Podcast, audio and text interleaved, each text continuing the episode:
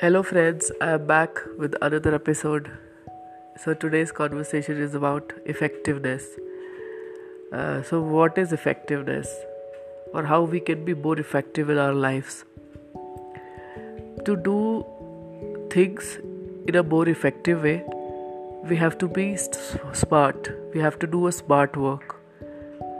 And yeah, uh, th- there are some things where hard work is needed, but otherwise we have to be smart to be effective.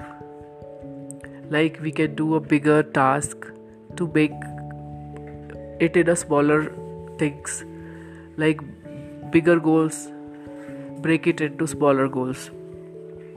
That way you can be more effective and you can have a more impact in your work and your people also.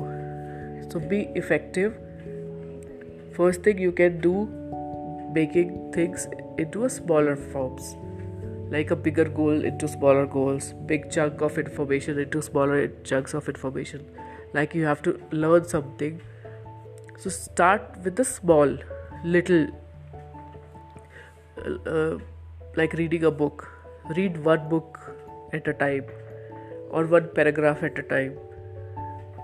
That way you can be effective in learning. That way, you can be effective in knowing things in a better way. So, be effective and stay effective. Have a lovely day.